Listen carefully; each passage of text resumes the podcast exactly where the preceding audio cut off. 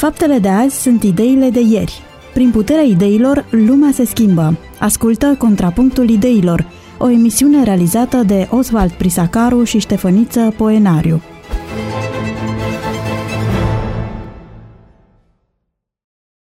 Pe 94,6 FM de la această oră, Radio Vocea Speranței este alături de dumneavoastră, dragi ascultători, ai postului nostru de radio pentru o nouă ediție a emisiunii Contrapunctul Ideilor. Sunt Osval Prisacaru, realizatorul emisiunii și împreună cu mine este invitatul meu permanent, pastorul Ștefăniță Poenar. Bine ați venit, domnule pastor! Bun regăsit! Uh, e întâlnirea noastră obișnuită, săptămânală, în care uh, stăm de vorbă Uh, în contradictoriu de multe ori. Uh, ascultătorii noștri nu, nu au parte decât de emisiunea propriu-zisă, cea uh, transmisă. Există însă, dragi ascultători, o o parte uh, pregătitoare, nevăzută. nevăzută și neauzită de către dumneavoastră, în care discuțiile dintre noi uh, sunt chiar uh, în contrapunct, să spunem, pentru că Poate ar fi mai interesantă partea aceea decât uh, aceasta. Da, probabil uh, partea aceasta există probabil în, în studio, înregistrată de tehnician, nici nu știu dacă o registrează sau nu.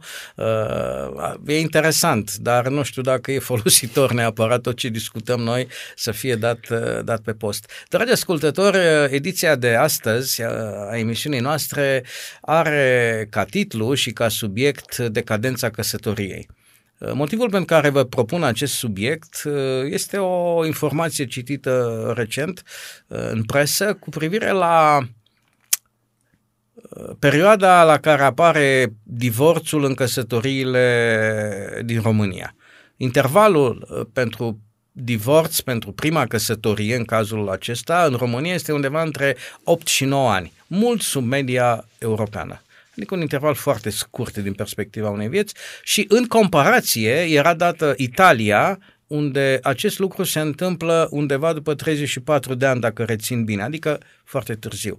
Uh, reamintim că acum un an sau doi în uh, Irlanda după al treilea referendum, parcă uh, divorțul a fost acceptat în, uh, în societatea irlandeză, una puternic catolică.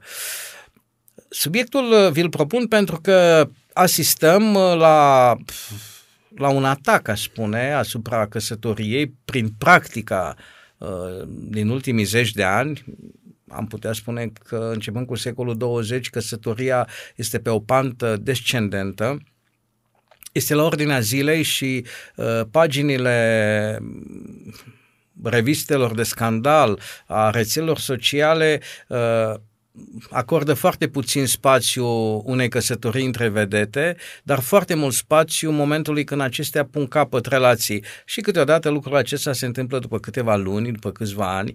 Uh, într-un fel sau altul, modelele oferite noii generații este aceea că uh, această instituție, am numit-o deja instituție, domnule pastor, uh, este un obstacol în calea fericirei. Întrebarea este dacă lucrul acesta a fost așa de la început și când a apărut căsătoria.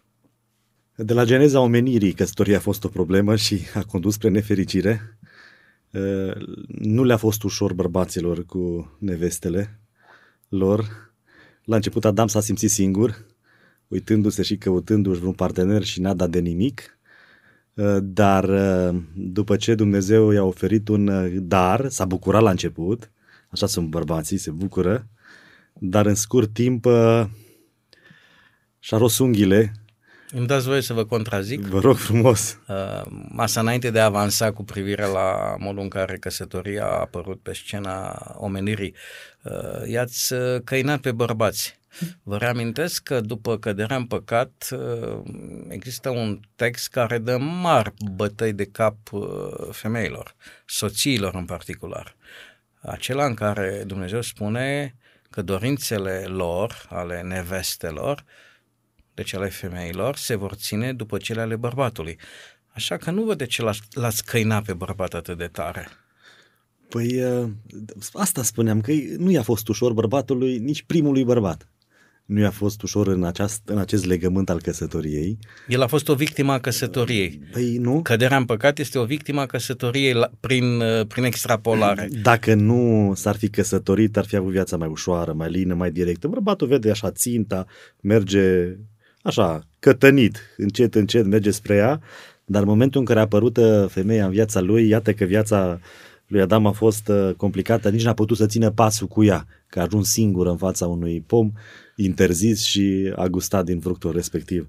A fost greu de la început. Dar acolo este geneza. Iată că uh, căsătoria este uh, primită de către om odată cu facerea lui. Geneza istoriei pământului este și geneza căsătoriei. Deci, imediat după creațiune, Dumnezeu a și căsătorit. I-a și căsătorit, sau, sau căsătorit în prezența lui Dumnezeu.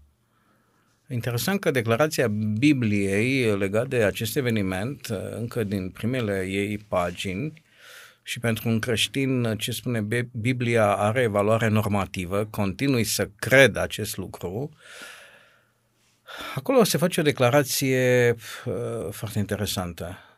Una cu privire la relațiile sexuale, și ele sunt prezentate ca fiind uh, să spunem, binecuvântarea, privilegiul și modul în care, de fapt, căsătoria trebuie să funcționeze, în interiorul căsătoriei relațiile sexuale sunt uh, la locul lor, dar mai există o declarație pe care aș vrea să o digerăm încă de la început. Uh, Dumnezeu spune că bărbatul și femeia, pentru a se căsători, vor trebui să-și lase pe tată și pe mamă și că fără a se întâmpla lucrul acesta, cei doi nu pot fi una. Ce vreau să spună Dumnezeu prin această afirmație? În contextul în care una din porunci uh, este dedicată uh, cinstirii părinților. Păi dacă nu s-ar fi dezlipit de părinți, uh, Biblia trebuia să spună că cei trei sau cei patru, nu, cei șase vor deveni una. Deci ca cei doi să devină una, trebuia să se dezlipească fiecare de părinții pe care îi aveau. Ce e... înseamnă asta? Să, să-ți negi părinții? Să-i neglijezi? Cu niciun care e sensul acestei dezlipiri de, de familia din care provii? Este vorba de uh, descrierea celulei societății. Uh, omul este o ființă socială. Fiind o ființă socială, el nu poate exista decât în uh, imaginea în oglinda celui de lângă. Deci, fără Eva, omul nu e om. Este și un joc de cuvinte în Geneza în care spune că Dumnezeu a făcut omul și parte bărbătească i-a făcut și parte femeiască. Deci celula, celula, deci ce este mai specific din întreaga structură a lumii, este omul, adică omul căsătorit, adică familia în sensul de bărbat și femeie. Nu este bărbatul sau femeia. Ca să existe bărbat sau femeie trebuie să se rupă, să existe o rupere, o rupere de familie, o rupere de părinți, adică te rup de părinți, de familie, sau o rupere de soț. Dar dacă Dumnezeu ar deschide pământul așa cum îl deschidea cândva și să ne înghită, să înghite pe cei păcătoși, adică pe cei care uh, încalcă legea, adică pe cei care uh, se opun legii lui Dumnezeu, adică guvernării lui Dumnezeu, sensul lui Dumnezeu. Omul, despărțindu-se de familie, n-ar putea trăi, n-ar putea avea viață. De ce vă întreb? Pentru că caut să înțeleg existența căsătoriei, ce a dorit Dumnezeu uh, uh, instituind-o încă dintr-o lume perfectă. Alături de ziua de închinare de sabat, de, din Eden, din perioada de aur a omenirii, dinainte de căderea din păcat, ne vine și căsătoria. Da. Uh, sunt singurele două lucruri care ne vin de acolo. Da. Munca, uh, munca, da, munca pe care avem astăzi, din păcate, vine după păcat. Asta cu trudă și necaz, da asta cu trudă și necaz, fără, fără îndoială, da. este, este ceea ce, ce a zis Dumnezeu, că e partea omului. E chipul lui Dumnezeu. Uh, pentru că în momentul acela, citind, căutând acum uh, câteva referințe despre căsătorie, am fost șocat să văd că uh, termenii la care se referă, dicționarele, uh, statul, la căsătorie sună mai mult a contract. Legământ. Uh, nici măcar legământ. Este un contract, este o convenție, uh, o instituție cu consecințe ah, juridice, sociale. De astăzi, da. Vorbesc de astăzi, unde asupra căsătoriei nu există niciun fel de de morală sau de, de, de scop care să vorbească despre dezvoltarea omului, despre modul în care el trebuie să se raporteze față de această instituție. Este posibil ca eșecul acestei instituții și refuzul uh, oamenilor cu cât sunt mai educați, cu atât refuză mai mult intrarea în această instituție a căsătoriei, în aceste obligații, considerând-o ca o cruce, ca ceva care restrânge manifestarea. Uh, femeile refuză lucrul acesta pentru că uh, bărbații ar avea un cuvânt de spus asupra lor, uh, bărbații refuză lucrul acesta pentru că să vezi, n-ar mai fi liber ca păsăra cerului și ochii văd, inima cere și așa mai departe. Aș vrea să ne întoarcem, adică să privim din urmă și să înțelegem care a fost planul lui Dumnezeu. Într-o, într-o, în, în niște condiții economice și de mediu perfecte, de ce era nevoie ca cei doi să formeze o familie? Exista un plan, există ceva, o binecuvântare, aș spune, în această instituție, în această legătură dintre un bărbat și o femeie cu apariția ulterioară a copiilor, pentru că scopul creației acestei rase a fost înmulțirea și ocuparea acestei planete, există ceva care face ca un om, adică bărbat sau femeie, căsătorit să fie mai complex, mai dezvoltat decât unul necăsătorit? Biblia mea radicală. Cel necăsătorit nu este om. Este jumătate de om. Ăsta este limbajul Scripturii. Uh, există o condiție. Dumnezeu când îl creează pe om, Dumnezeirea, da? Elohim, terminația de plural, adică numele lui Dumnezeu este Dumnezei cumva, da? Pentru că sunt trei persoane în Dumnezeire. În dialogul Dumnezeirii, pentru că existau relații și, și Dumnezeu este o ființă socială, iubește, Dumnezeu este definit ca dragoste. Dragostea nu există decât împliniți de două condiții, libertatea și partenerii, uh, partenerii pe care ai de aceeași natură cu tine. În dialogul Dumnezeirii ei spun așa, el spune așa, Dumnezeu zice să facem pe om după chipul și asemănarea noastră. Când s-a referit la om, s-a referit la partea bărbătească și partea femeiască la oaltă, la unitatea aceasta. Condiția asemănării cu Dumnezeu în chip, chiar dacă vorbim uh, dintr-o perspectivă foarte uh, Uh, știu naturală, naturalistă, sau dacă vorbim despre partea mai filozofică, teologică, uh, referindu-ne la iubire, nu putea să fie după chipul și asemănarea lui Dumnezeu omul, decât dacă era format din bărbat și femeie. Deci accentul nostru cade nu pe aspectul biologic, suntem oameni și mm-hmm. în mod uh, independent Bun, și necăsătoriți, ci pe faptul că relațional, prin uh, absența căsătoriei, Uh, lipsește ceva din dimensiunea pe care Dumnezeu a pus-o în noi. Categoric. E ceva care nu se dezvoltă, aș spune. Greșesc nu. spunând lucrul acesta? Nu este Ne dezvoltă ceva. căsătoria sau din potrivă uh, mulți se plâng că pentru ei căsătoria a fost uh, o plafonare. Nu, nu se regăsesc. Femei care caută cariera. Nu e nimic de condamnat în dezvoltarea profesională a a bărbatului ca și a femeii. Dar poate fi această dezvoltare uh, profesională împiedicată de existența căsătoriei?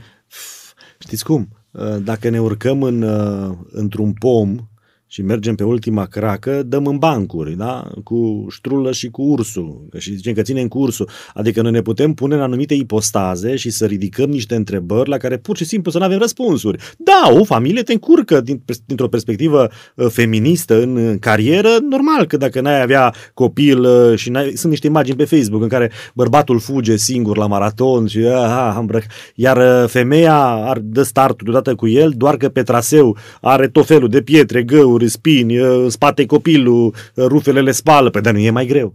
Categoric este mai greu, dar ar trebui să vorbim despre roluri, ar trebui să vorbim despre mediul ideal, despre cel contextualizat al păcatului, adică sunt lucrurile foarte complicate, dar în mod ideal, în mod ideal și chiar dintr-o perspectivă antropologică sau psihologică, familia aduce mai multe binecuvântări, plusuri, ajută la dezvoltarea psihosomatică a ființei, a omului, a femeii. Ă, sunt studii care demonstrează că fericirea este, este accentuată, enfazată în, în relația de familie.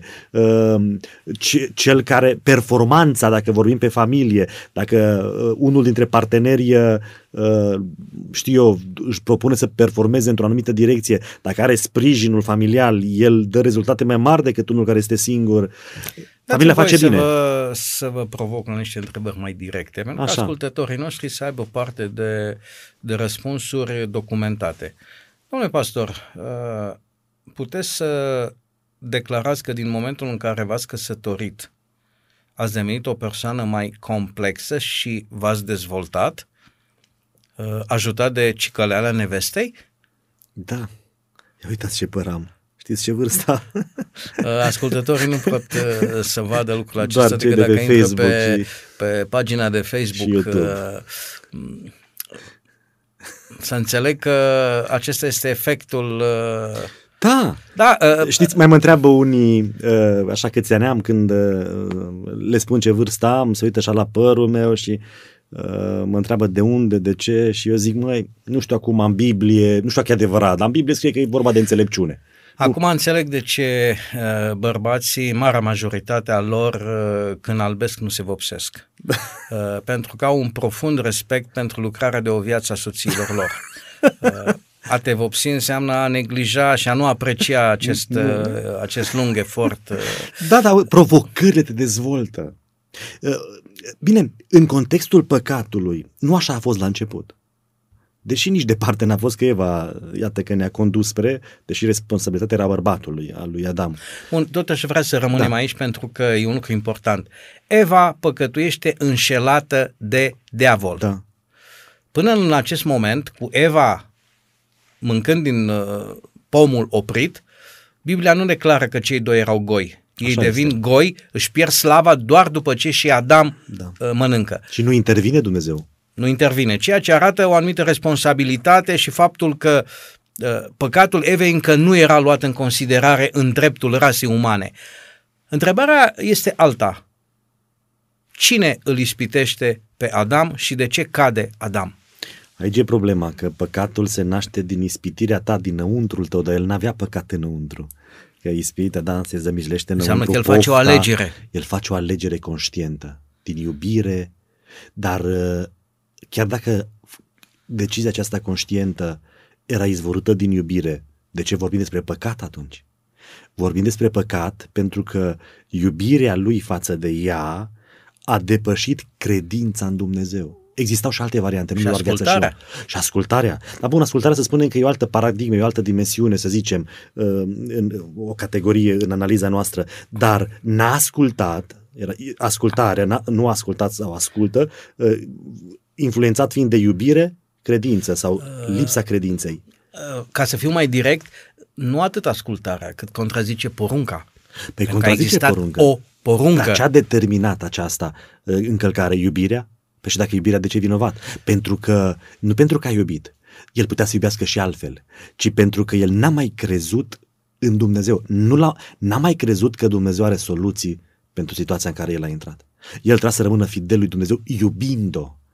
Ce-ar fi fost să moară Hristos în cer, oriunde, să moară doar pentru Eva, să o primească din nou și întregul... Nu știm, nu știm, habar n-avem. După cum este posibil ca ascultarea lui Adam să fi funcționat ah. într-un termen uh, uh, da. uh, post-edenic da. să fi acționat ca un fel de uh, acoperire pentru Eva pe Vechiul prin ascultarea, zice. lui, da. prin ascultarea lui Adam, Eva să fi fost... Uh, nu, nu putem înțelege în întrebări nu, nu. de Dar pus pe noul pământ. În Vechiul Testament, de exemplu, o femeie dacă făcea un jurământ împotriva familiei care nu era spre, uh, nu ducea spre binele familiei și venea bărbatul acasă și afla, femeia era dezlegată. Adică nu conta, putea să spună orice Că dacă băiat, bărbatul zicea, nu o zis bine, chiar dacă semna un contract și cumpăra o casă. Sunteți conștient că mișcarea feministă ar combate puternic Eu am spus ce zice în Biblie, în Vechiul Testament. Pentru că Asta arată una din definițiile căsătoriei în uh, perioada vechi testamentală și anume că femeia trecea din autoritatea tatălui sub autoritatea bărbatului. La roman, la greci, era trecerea de proprietate, de avuție, de categoric. E luată din autoritatea părintelui pusă pe autoritatea uh, bărbatului. Sună extrem de, da. de barbar uh, ideea de proprietate uh, asupra soției. Uh-huh. E, e un este. om nu cred că poate fi proprietatea al cuiva decât al lui Dumnezeu. Dar arată că limbajul ne dă de ce e, e nevasta mea. Și bărbatul meu. Da, aici e bine măcar. Da, există o, Bun. măcar un... Da. Uh, N-au înțeles, n-au înțeles prea bine. Adică mentalitatea iudaică cu privire la femeie n-a fost una ideală. Nici proverbele, uh, când vorbește despre cartea proverbe despre femeie, perspe- prezintă o femeie ideală în, perspect- în, în timpul acela, în contextul acela. Dar femeia în mentalitatea iudaică nu era privită cum ar fi trebuit să fie privită. Uh, Pavel cred că încearcă să corecteze puțin da. această perspectivă iudaică uh, care ajunsese uh, în, să, să speculeze prevederile legale prin introducerea acelei cărți de despărțire care putea fi dată aproape pentru orice uh, subiect. Da. Nu-i mai place de ochii ei. Da. Uh, și el prin acesta redevenea liber, dar ea era blocată pentru totdeauna. Ea nu se mai putea recăsători în legea iudaică, afirmând că bărbatul, pentru a pretinde acea stăpânire, în ghilimele, asupra soției sale, trebuie să fie asemenea lui Hristos. Și să moară pentru ea dacă e nevoie. Deci iubirea Până la capăt. să depășească sentimentalismul mm. acesta erotic, ci să ajungă o chestiune de principiu. Și el trebuie să fie un exemplu soției de așa natură încât aceasta răspunde acestei uh, demonstrații de, acestei demonstrații de iubire din partea soțului printr-o ascultare de bunăvoie și printr-o supunere dar interesant că și acolo cităm greșit. Textul uh, începe spunând supuneți-vă unii altora. Unii altora. Și apoi urmează pasajul acesta de căsătorie. Este, nu este. spune supuneți-vă unii pe alții. Așa este. Și cartea de despărțire acum avea niște condiții, da? Ca să te poți despărți de ea, trebuia să fi curvit ea sau să fi murit, atunci te puteai recăsători.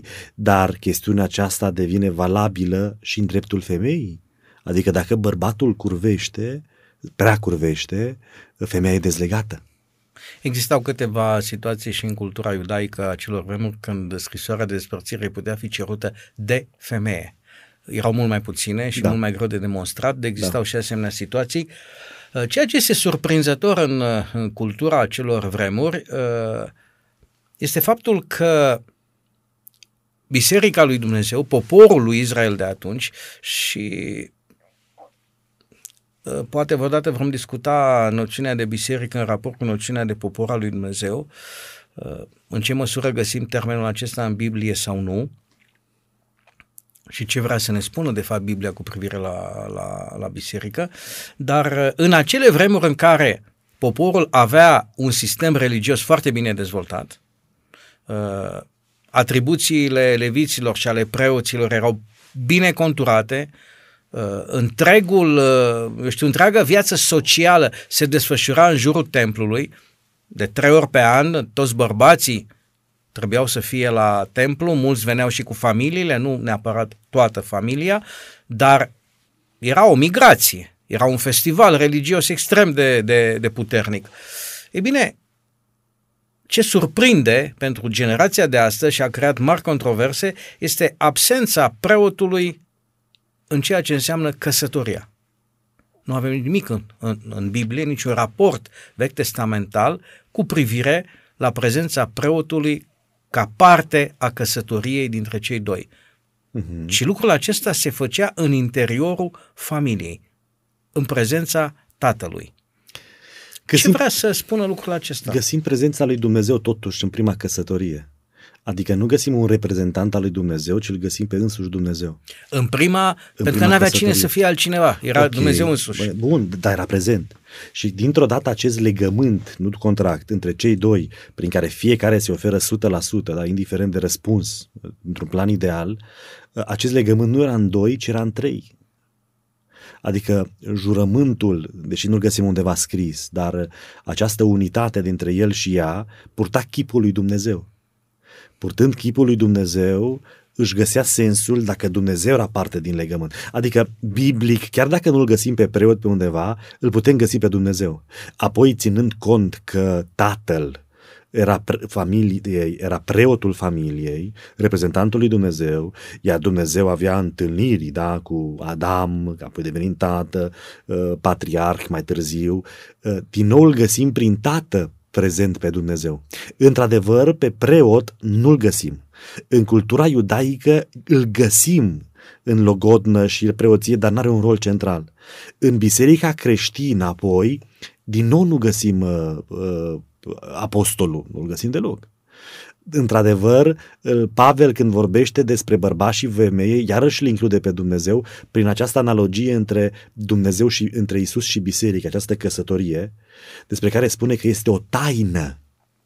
Adică noi găsim ceva uh, religios, mistic, uh, găsim ceva mai mult decât un act uh, sexual, intim, o unitate dintre bărbat și femeie. Această unitate are, mai, are în vedere mai mult decât unitatea aceasta fizică dintre bărbat și femeie. Și zice Pavel direct, este o, ta- o mare taină. Cea mai puternică imagine biblică a relației dintre Hristos și biserică este căsătoria. Da. Uh, înseamnă că în această instituție există un scop și valori pe care noi nu le înțelegem da. astăzi. Da. Din declarația Mântuitorului în Evanghelii deducem că oamenii aveau cunoștință despre faptul că uh, intrarea în căsătorie este până când moartea ne va despărți, nu, mai, nu până când găsesc alta mai faină decât tine uh-huh. sau decât valabil de pentru ambele da. sexe. Da. Uh, era un angajament pentru totdeauna. Nici uh, prea curvia nu era motiv de divorț. Pentru că înainte să vorbească despre chestiunea, despre criteriul acesta al despărțirii, Biblia spune din pricina păcatului vostru, din pricina Uh, neînduplecării inimii voastre. Și apoi îl găsim pe Pavel dând sfaturi, dacă se poate, dacă sunteți în stare, uh, raportându-se la condiția umană și la situația în care suntem fiecare. Deci dacă se poate, stați lângă el, poate îl veți mântui. Stați lângă ea, poate o veți mântui. Adică întreaga întregul spirit al Scripturii prin analogia aceasta dintre Isus, bărbatul, biserica sau poporul, femeia. Femeia a încălcat legământul de zeci, de sute de mii de ori. Isus Hristos rămâne credincios și nu rupe legământul, ci iartă, iartă, iartă. Moartea lui, murind pentru noi, ne arată cât de mult ne iubește și ne arată că ne iartă și ne așteaptă. Adică, eu o spun acum, personal, nu cred că există motiv de divorț. Cred că uneori este separarea, da, potrivită dacă e vorba de viață, de siguranța vieții. N-aș condamna pe cineva care divorțează când uh, are, da, apare prea curvia. Deci n-aș condamna, n-aș condamna nici când divorțează pentru că e vorba de violență. N-are drept de căs- recăsătorire, conform Bibliei, da, uh, când e viața pusă în pericol, dar nu găsesc motiv de divorț biblic într-un context ideal. Eu mă duc mai mult decât atât. Eu nici moartea nu consider motiv de divorț. În ghilimele, adică motiv de divorț. Eu cred că Dumnezeu are pregătit ceva excepțional pentru oamenii care se așteaptă dincolo de. Dacă moartea este un somn, dacă moartea este un somn, nici moartea nu poate rupe acest legământ, care este veșnic. Există un uh, text în Biblie uh, care aparent nu are legătură cu căsătoria, pe care anumite biserici îl aplică într-un sens foarte restrictiv, mai restrictiv decât biserica dumneavoastră.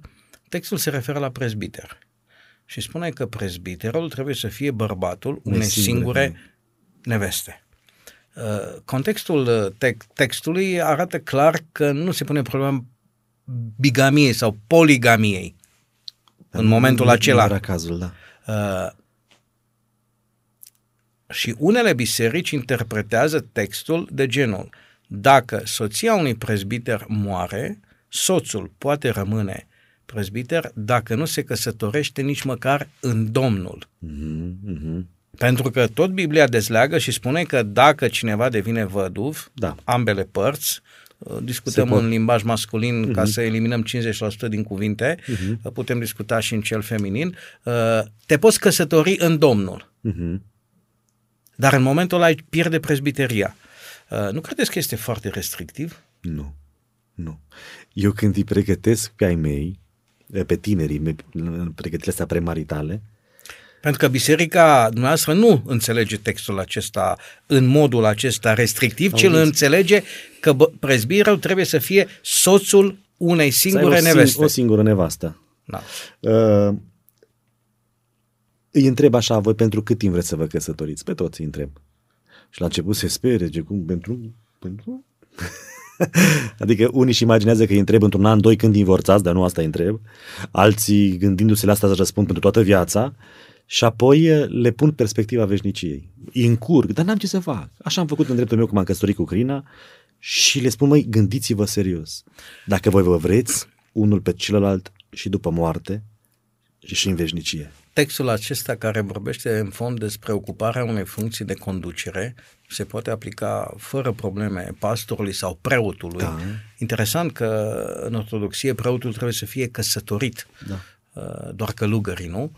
Uh, Poate fi interpretat și în felul ca să ocup demnitatea, slujirea, slujba de prezbiter trebuie să fii căsătorit? Pentru că aș putea citi textul în această cheie. Mm-hmm. Prezbiterul trebuie să fie bărbatul unei singure, adică prezbiterul trebuie să fie căsătorit. Este, credeți că o, o deviere de la... Și în România am respectat puțin spiritul acesta chiar în Biserica Adventistă. Adică mereu s-a ținut cont măcar hirotonirea să nu primească cineva dacă nu-i căsătorit. Au fost excepții. Dar s-a, exista un nespus spus printre pastori și se ținea cont de lucrul acesta. Este, este uh, adică avem motive să considerăm că această chemare de a fi preot necesită uh, dimensiunea completă a ființei umane, soț Pe de altă și soție. parte, Pavel uh, este un bun exemplu de ce înseamnă să ai darul celibatului. Mhm. adică al dedicării 100% lui Dumnezeu, uh, în uh, contrast cu viața de familie care necesită dedicare din partea Da. Și aici sunt- partenerilor pentru viața de Sunt familie. discuții în, printre teologi și istorici cu privire la uh, faptul că ar fi fost căsătorit și a fi murit soția, făcând parte dintr-o anumită uh, grupare de conducere prin care nu puteai să fii altfel și după recomanda altora rămâneți ca min dacă puteți. Bun, lucrurile sunt mai uh, sunt, sunt discuții pe tema asta. Uh, da, a fost singur, nu? În lucrarea lui categoric a fost singur și s-a putut dedica 100% În lucrării timp lui ce Dumnezeu. uh, alți fruntași ai bisericii, vorbesc de Petru, uh, era familist. Familist. Și alții au fost familiști din, uh, din leadership-ul de la acea vreme al bisericii. Uh, Credeți că pentru un uh, preot, pentru un pastor, uh, este folositor să aibă propria lui familie atunci când discută cu enoria și chestiuni care țin de Dar familie? nu poți înțelege, de exemplu, când a început ca uh, această ceremonie, această instituție a căsătoriei să fie oficializată de către preoți, episcopi, uh, călugării sau aveau alte, îmi scap acum terminologiile, funcții, cei necăsătoriți nu puteau oficia și chestiunile acestea au trecute chiar prin uh, consiliile uh, ecumenice și alte sinoade de ale lor. Uh, N-avea voie dacă nu erai căsătorit. Căsătoria îți aduce o lumină asupra înțelegerii lumii, societății. De exemplu, un- un pastor trebuie să concilieze. Un preot ortodox, catolic, trebuie să, uh, ziceți, uh, sp- participe la spovedanie dincolo de, de, dincolo de uh, consiliere. Tu n-ai cum să înțelegi omul, n-ai cum să conciliezi, conciliezi, de exemplu, din punct de vedere premarital, când tu nu ești căsătorit. Tu n-ai cum să înțelegi biserica în ansamblul ei. Uh, Această, această unitate dintre bărbat și femeie lărgește orizontul cunoașterii și îi pune pe oameni sau îl pune pe pastor, pe prezbiter, pe preot, îl pune într-o ipostază în care n-ar putea fi dacă nu s-ar căsători.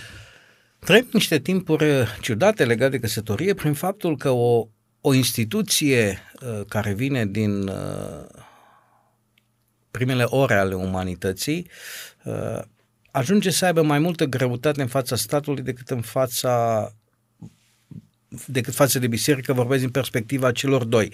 Uh, la ce mă refer? La faptul că astăzi uh, multe cupluri se căsătoresc civil și nu doresc să ajungă în fața bisericii, declarându-se creștini în continuare. Alții dau mult mai multă greutate uh, consecințelor juridice care decur din încheierea actului uh, în fața statului. Uh, păi dar și noi facem asta, nu? Păi dacă se căsătoresc doi, noi acceptăm uh, căsătoria lor dacă doar civili se căsătoresc? Păi o acceptăm? Păi o acceptăm. Încă unor și recomandăm, nu? Zicem, păi, dacă... Păi, dumneavoastră nu căsătoriți doi enoriași dacă nu sunt căsătoriți civil. Da. Nu pot veni la, nu biserică. Pot veni la biserică. Întâi le cereți certificatul. Corect. Care e justificarea? Care e justificarea? Adică justificarea sună așa, nu? Da. Să fie în regulă în fața statului. Ca și cum uh, dacă este ești în fața lui Dumnezeu în regulă, uh, n-ai fi în fața statului. Este o cutumă acceptată. Adică noi respectăm orânduirile statului, orânduirile lăsate de Dumnezeu. Guvernarea este adusă de Dumnezeu. Noi când vorbim de primele căsătorii, nu vorbeam de stat și biserică. Și în funcție de popor, da, uh, e adevărat, la, la statul evrei. român, căsătoria nu a fost încredințată personalului religios. Nu, în alte, în alte părți există, da. Acestea sunt niște chestiuni pe care le naște societatea Bun. și uh, Atunci dați evoluției... să pun întrebările mai grele, pentru că doar de... Dar hai să vedem aici. De Poate exemplu, cineva se căsătorește și uh, e o căsătorie nebiblică, mixtă, da? Până uh, la nebiblică. Uh, imediat vin și cu nebiblica. Simplă căsătorie civilă. Da. Doi membri ai bisericii noastre, da. sunt membri, se căsătoresc civil. Da. Și nu doresc să se căsătorească religios. Două întrebări. Una, biserica îi sancționează Asta e întrebarea administrativă. Biserica niciodată nu sancționează Bun. pe nimeni. Doi, Dumnezeu recunoaște o asemenea căsătorie? Dacă o coborâ Dumnezeu din cer până la noi și ne ia mereu de acolo de unde suntem, Dumnezeu e în stare să coboare în orice stare am fi noi. De exemplu, cineva se căsătorește, da? Și nu a avut drept de recăsătorire. Eu sunt biserica. Și înseamnă că trăiește în preacurvie, da? eu fac un copil și rămâne însărcinată, da? Și vine la, femeia la biserică, eu ca preot ce îi spun? Eu ca pastor ce îi spun? Îi spun, uh, divorțează de el pentru că trăiește în curvie? Nu spun asta. Nu spun asta. Ci îi, îi, îi, îi uh, redirecționez privirea spre Hristos. Pentru că, vedeți, raționamentul merge mai departe la această chestiune și uh, aproape răspunsurile obligă la întrebarea următoare. Deci dacă cei doi căsătoriți civil își respectă obligațiile asumate în fața statului, uh, nu să spuneți că ei sunt căsătoriți. Sunt căsătoriți. Și întrebarea firească, de ce să rămâi căsătoriți în fața bisericii? Eu cred că și dacă ar fi căsătoriți în fața bisericii, într-un alt context, ar fi suficient. Uh, răspunsul meu la întrebarea aceasta, pentru că încerc da. să, să dau glas unor raționamente, da. este dacă cei doi sunt creștini, ei știu cu certitudine că autoritatea bisericii este mai mare decât autoritatea statului. Că dacă ei și-au asumat niște legăminte în fața Bun. unui om, Bun. cum cu mult mai, mai multă... Mult lui Dumnezeu. Ăsta e un argument subiectiv, dar este real. Adică dacă eu mă căsătoresc în fața uh, statului, da, din punct de vedere civil, pentru că, întrebarea prima a fost de ce în fața statului? Și am răspuns pentru că statul este tot Dumnezeu. Dumnezeu l-a, l-a ales, da, pe guvernator, pe Dumnezeu l-a ales. Păi atunci, cu atât mai mult biserica este aleasă de Dumnezeu ca să-l reprezinte. Ar fi, ar fi ilogic să nu o faci. În biserica noastră și a mea, căsătoria nu este un sacrament. Nu, uitați-vă că totuși Pavel spune că e o taină. Căsătoria dintre Hristos și biserică e o taină. O ana- căsătoria dintre ca o analogi- anal- an- analogie între, biserică, între căsătoria dintre un om, dintre un bărbat și o femeie. Este o taină. Problema este cum se produce taina asta. Vedeți, noi avem o problemă cu sacramentele. Că noi spunem că totul e simbol și nimic nu e sacrament. Problema este că nu avem dezvoltată, din păcate, în, în biserica noastră o teologie foarte serioasă asupra eclesiologiei cu tot ce cuprindea biserică, preoție, așa mai departe. Uh, Sfânta Cină se întâmplă ceva, căsătorie se întâmplă ceva, botezul se întâmplă ceva, eu sunt un simbol. Bun, diferența între sacrament ar fi că eu sunt cel prin care harul este dat uh, omului. Și dacă n-aș fi eu pastorul, nu s-ar întâmpla nimic în el, nu s-ar uni, da? Nu s-ar întâmpla taina asta. Deci întrebarea ar fi, dacă căsătoria ar fi o taină, cum se întâmplă taina aceasta? Sau prin ce se întâmplă taina asta? Printr-o intermediere între Dumnezeu și uh, cei doi? Sau o face direct Dumnezeu? Sau nu există nimic? E doar așa o joacă? Pentru că, uh, vă întreb, există ceva mistic în uh, punerea mâinilor pe capul celor doi, uh, drept pe care îl are numai pastorul sau preotul în alte religii, există uh, ceva mistic, o putere îi face pe cei doi să trăiască fericiți, constat că după 8 ani ajung la divorț. Uh, unde este puterea? Și următoarea întrebare, dacă există ceva în gestul acesta, de ce cei doi trebuie să-și rostească legămintele în fața bisericii și în fața lui Dumnezeu? Îi căsătoriți fără asta? Ce înseamnă mistic? Ce înseamnă mistic? Ce înseamnă dacă se întâmplă ceva? Există vreo lucrare a lui Dumnezeu în inima omului sau nu există? Dacă există, ea este mistică? Este tainică? Uh, uh, Moise, ridică toiagul. Există vreo putere în gestul lui de a ridica toiagul și de a desparte marea în două? Deci a fost o putere, s-a întâmplat ceva. Mistic, tainic, s-a despărțit marea. Eu pot să lovesc cu bățul De câte ori vrem noi. De ori. Uh, cred, că, cred că trebuie să fim umili și cred că trebuie să studiem mai mult și să, să cu grijă să ne raportăm la, la subiectele acestea, dar totuși cu umilință. Eu cred că Dumnezeu are o lucrare tainică în fiecare dintre noi și nu poate fi înțeleasă. Și că este chiar și mistică. Cred că eu pot să o stric oricând. Cred că ea nu mi este dată neapărat prin cineva anume. Cred că ea este dată neapărat prin cineva anume, uneori, când vorbim despre autoritatea bisericii. Uh, cred că fără co, fără, fără lucrarea mea complementară, uh, n-are niciun efect acea uh, mișcare sau acea inițiativă a lui Dumnezeu de a mă binecuvânta din experiența noastră de până acum, de la atâtea căsătorii, credeți că cei care căsătoriți civil, venind în fața bisericii și rostindu-și legământul acela în fața dumneavoastră și în fața bisericii, de fapt în fața lui Dumnezeu, sunt conștienți că ei fac un legământ cu Dumnezeu vis-a-vis de celălalt? Sau au, au impresia că e o formă pentru că în multe situații, din păcate, și în uh, viața bisericii noastre, uh, căsător, uh, divorțul începe să devină nu o raritate, cum era mm-hmm. acum 40-50 de ani, ci mm-hmm. aproape modul de a ieși dintr-o situație care nu mai îmi convine.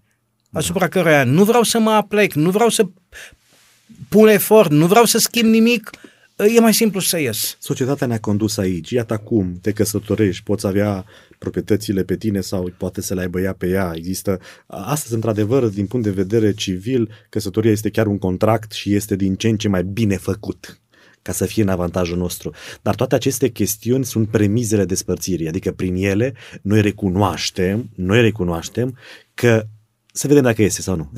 Încercăm să vedem dacă iese. Noi ca biserică n-ar trebui să acceptăm așa ceva.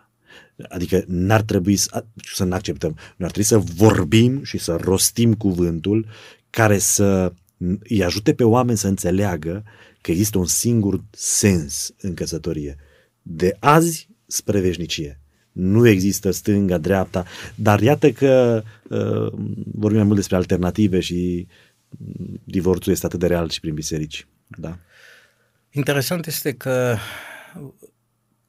aproape cei mai calificați oameni să vorbească despre căsătorie și cei care cu siguranță vorbesc mult despre căsătorie nu sunt cei care au o viață de familie reușită, ci oamenii mm. divorțați. Păi da. Care oferă foarte multe lecții din propriul lor eșec. Da. Păi tocmai de aceea vorbesc despre asta că știu, zic unii. Dar nu e corect și nu e bine. Uh, subiectul acesta l-am ridicat pentru că de pe margine observ căsătoria în interiorul bisericii ca fiind uh, nici măcar ocazia de a avea relații sexuale oficiale, uh, ci tot mai mult o cutumă căreia ne supunem din obișnuință, din dragul părinților, uh, pentru că încă biserica nu acceptă Bă, dacă nu-i taină cuplu, și nu-i nimic. un cuplu necăsătorit civil, Biserica încă nu-l acceptă așa Nu, cum există nu, în societate, uh, cu toate că se știu cazuri uh, de cuplu, dar noi facem că nu le știm. Astea sunt realitățile. Uh, A fugi de ele sau a pune capul în nisip de dragul de a fi struț este o opțiune, dar nu cea benefică. Uh, Cred că ce a spus mai înainte e imperios necesar, aceea de a rosti adevărul mai des, mai aproape și mereu cât mai fidel Bibliei, uh, lăsând uh, asupra fiecăruia uh, conștientizarea uh, acceptării sau a refuzului. Uh-huh. Uh, faptul că Dumnezeu ne-a făcut niște persoane libere, având dreptul să-i spunem lui nu, uh-huh. șochează pe multă lume. Da. Uh, și biserica refuză câteodată să recunoască dreptul membrului de a-i spune nu lui Dumnezeu. Uh, și încearcă câteodată să creeze o societate de tipul aceleia pe care uh, la Geneva Calvin a încercat să o instaureze, biblică fiind, uh-huh. dar istoria a demonstrat că între uh, Inchiziția catolică și radicalismul protestant de genul acesta nu nicio diferență. Și că lucrul acesta se poate întâmpla și în căsătorie. Să devenim extrem de tirani uh, folosind limbaj și argumente uh, valabile de altfel din cuvântul lui Dumnezeu, dar uh, într-un mod care Într-un nu spirit, într-un mod fără, da. fără, fără finalitate. Ce ați sfătui pe tiner? Trebuie să lupte pentru a construi o căsătorie sau e suficient să se iubească nebunește? Căsătoria este o construcție. Uh, îmi place un autor în mod deosebit, Ellen White, uh, are câteva cărți cu privire la subiectul acesta al familiei, prieteniilor, unde descrie dragostea ca fiind un principiu uh, mai degrabă decât un sentiment, deși este și un sentiment. Și oferă tot felul de analogii, o floare care trebuie îngrijită.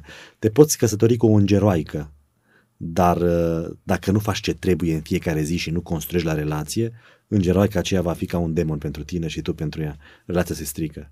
E nevoie de atenție, e nevoie de curtoazie, este nevoie de exprimarea simțămintelor, este nevoie de comunicare, este nevoie de apreciere, este nevoie... Adică, fără a construi, dragostea nu se întâmplă dragostea se construiește.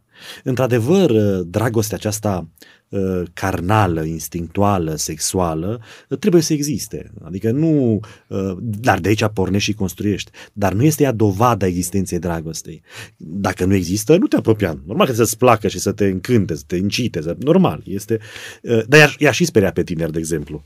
Le-aș spune așa, aduceți-vă aminte de prima fată sau primul băiat cu care v-ați culcat și să știți că el sau ea este bărbatul, respectiv femeia voastră. Pentru că ceea ce recunoaște biblic căsătoria, înainte ca popa să zică soț și soție, de exemplu și în cultura iudaică, era scoaterea cerceafului cu sânge. Și fecioara scotea cerceaful, a, se bucurau. Imaginați-vă că erau nuntașii și pleca soțul, bărbatul cu fat, femeia, copila de obicei, că erau se găseau mai repede, uh, erau tineri, mergeau într-o cameră în timp ce erau acolo nuntași și arătau sângele. Eu n-aș fi putut, nu știu, să trăiesc cu nevastă mea în timp ce oamenii stau la ușă. Dar acea acel simbol era recunoașterea căsătoriei. Cumva noi acceptăm și noi astăzi treaba asta, că dacă o căsătorie, chiar dacă la biserică se dă binecuvântarea, nu, ă, cei doi nu trăiesc, ei pot fi dezlegați înainte lui Dumnezeu, nu sunt căsătoriți. Dar ce înseamnă asta? În Vechiul Testament spune, dacă te căs- tu trăiești cu o femeie și noi ei de nevastă, nu zic ce zice că nu înțelegem și nu știu dacă putem înțelege, dar erai obligat ca să mai trăiască să o iei de, să o iei de nevastă. Adică actul acesta sexual de fapt este recunoașterea căsătoriei. Asta înseamnă ca cei doi să devină una. Nu doar asta, dar înseamnă aceasta. Mare atenție, mare atenție tinerilor să... Uh, nu numai tinerilor, tuturor ascultătorilor, uh, împreună cu invitatul meu, vă dorim familii cât mai fericite, chiar dacă, de multe ori, uh, drumul către așa ceva este anevoios și necesită mult efort. Până data viitoare, vă doresc să rămâneți cu bine.